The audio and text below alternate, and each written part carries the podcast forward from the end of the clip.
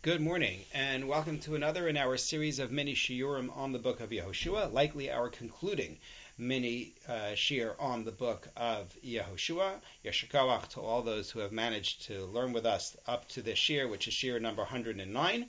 Maybe I should extend it to 110 because Yehoshua lives to be 110. No, we're going to do that. We're going to stop with that one, and then, God willing, on Sunday we will start Megillas Esther. Um, we're learning, as always, in the merit of the IDF, Israel's emergency services, the hostages, and the injured. Um, one particular name I received this morning for a Chayal who was injured very badly in Aza, um, Oz Moshe ben Tamar. So we're on Yehoshua's last speech that he makes to the Jews. And yesterday we saw at the end of this speech that he identifies a stone as a monument. We talked about where he places the stone. And then he says the following, chapter 24, sentence 27. Vayomer Yehoshua el kol ha'am. Yehoshua says to the entire nation. This stone will be a testament for us. Ki shama'a es kol. This stone heard all of Hashem's statements to us. What do you mean the stone heard? So reminiscent of Moshe. I call the heavens and earth as witnesses for your today. So the uh, this stone has been present for everything. Um, it will be testament for you, lest you renege against God. And it's really striking. Those are Yeshua's last words to the Jews, lest you renege against God um, it, it's remarkable that those would be his last words. like it's not really the, the, way you you know it's not really going out on a high note, um, but it's also prophetic because we know exactly where things are going. Um, you know, in uh, in the book of Shoftim, um, this idea that the stone heard everything um, means it's meant to be read as a you know this kind of a cold impartial uh, witness. It's not like when we talk about calling heavens and earth as witnesses, as Moshe does, where the Sifri comments that those are active. Um, they are agents of our punishment. They're agents of our reward. They are partners in our mitzvos. Uh, they're role models in their service of Hashem. You know, the stone is this is just there. It's simply present. It doesn't have an active role. Pasuk Chaf Ches, sentence 28. Vayeshalach Yehoshua ha'am ish lenachalaso. Yehoshua sent the Jews back to their portions. The word Vayeshalach is a very interesting word um, because it's a word that's different from Vayish, uh, from Vayishlach in its grammatical form. Vayishlach is and he sent. Vayeshalach is he sent with force. Like when Noach sends the raven, the raven doesn't want to go out of the boat, doesn't want to go look for dry land and uh, and Noach sends it Vayeshalach as ha'orev. Moshe sends Yisro back home Vayeshalach. There's a sense of being sent on a mission. So here he sends them on a mission to their portions. Hey, develop the land. This is your job. This is why we're here. So Vayeshalach, Yeshua sends them home with force. And then we get to the epilogue of the book, Pasuk Chaf Tes, sentence 29. After these things, Vayamas Yehoshua ben Nun Eved Hashem ben Me'av Eser Shanim. Yehoshua the Eved Hashem passes away. He's 110 years old. This is very dramatic, at least for me, after all of these uh, mini shiurim to, to see the end that Yehoshua comes to. Um, it's dramatic on a few levels. First, just you know, to to ask the, the clerical question: um, Who who wrote this? Who wrote that Yehoshua died? So the Gemara Bava Basra Tetzavav Amid Aleph says that Elazar writes this part. Elazar concludes the book. Elazar meaning the son of Aharon, the Kohen Gadol. To which they then ask, but we're about to read that Elazar died. So they say, yeah, then Pinchas concludes it, because Pinchas we know survives this book because we see Pinchas in the book of Shoftim. So Pinchas will have to be the one to continue after um, after Elazar dies. That's number one.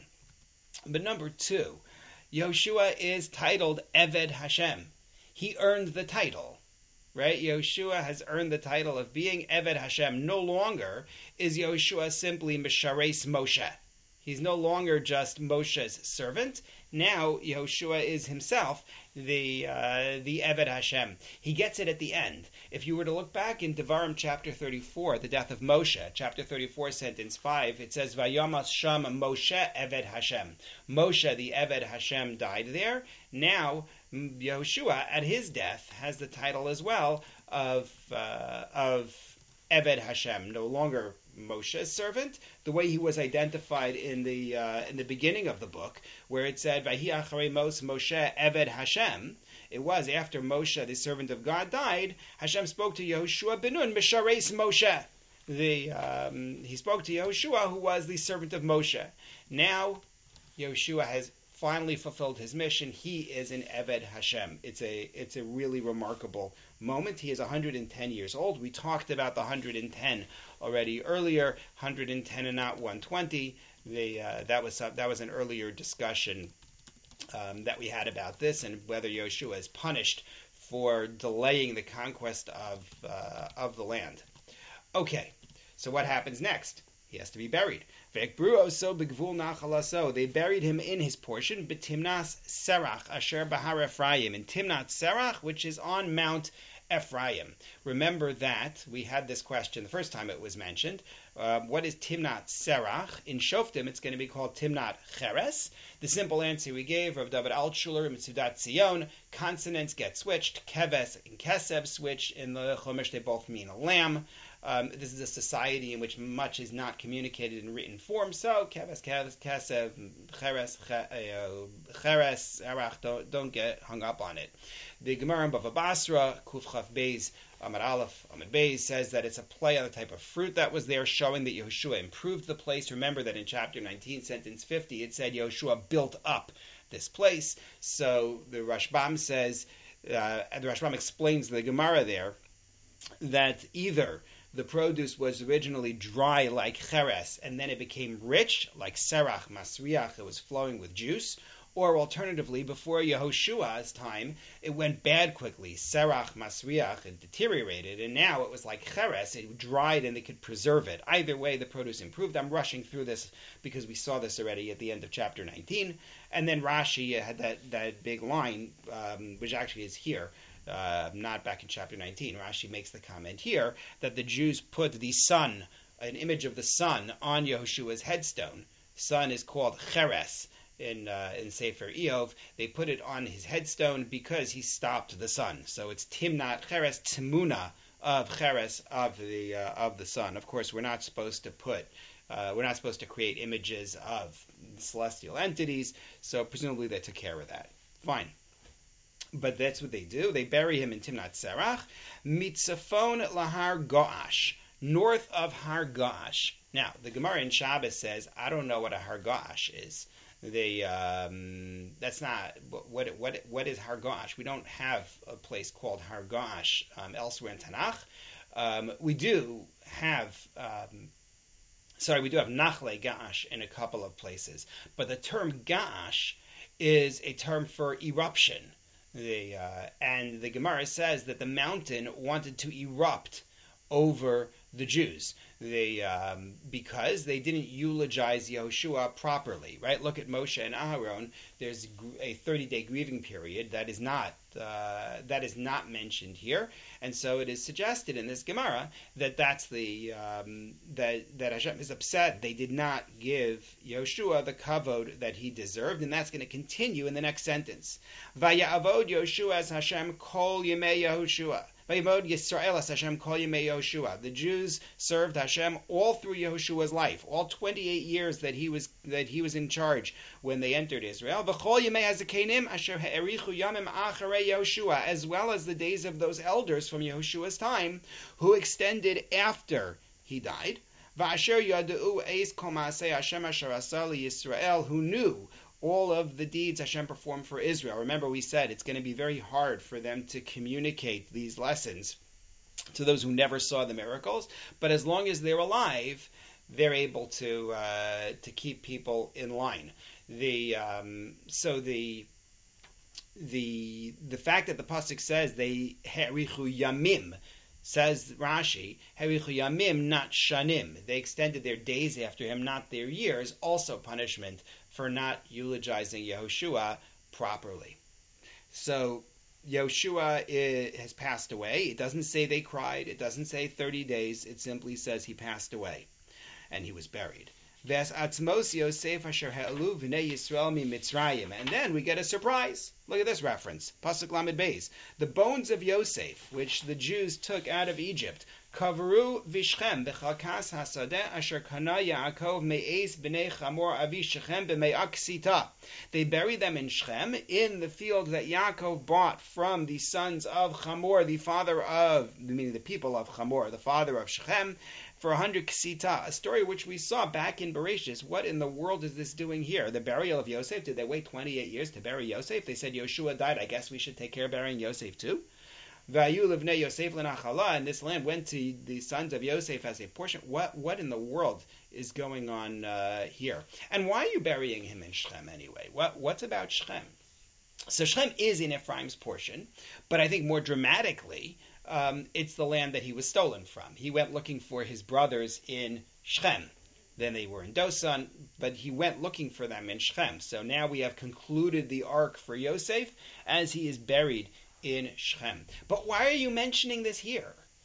What what is this doing here? You can't tell me they waited 28 years to bury Yosef. The um, that that just doesn't fit. So one answer would be it's a callback to the Avos right? It's a callback to where we started from and our entry into the land in the first place. That's one possibility.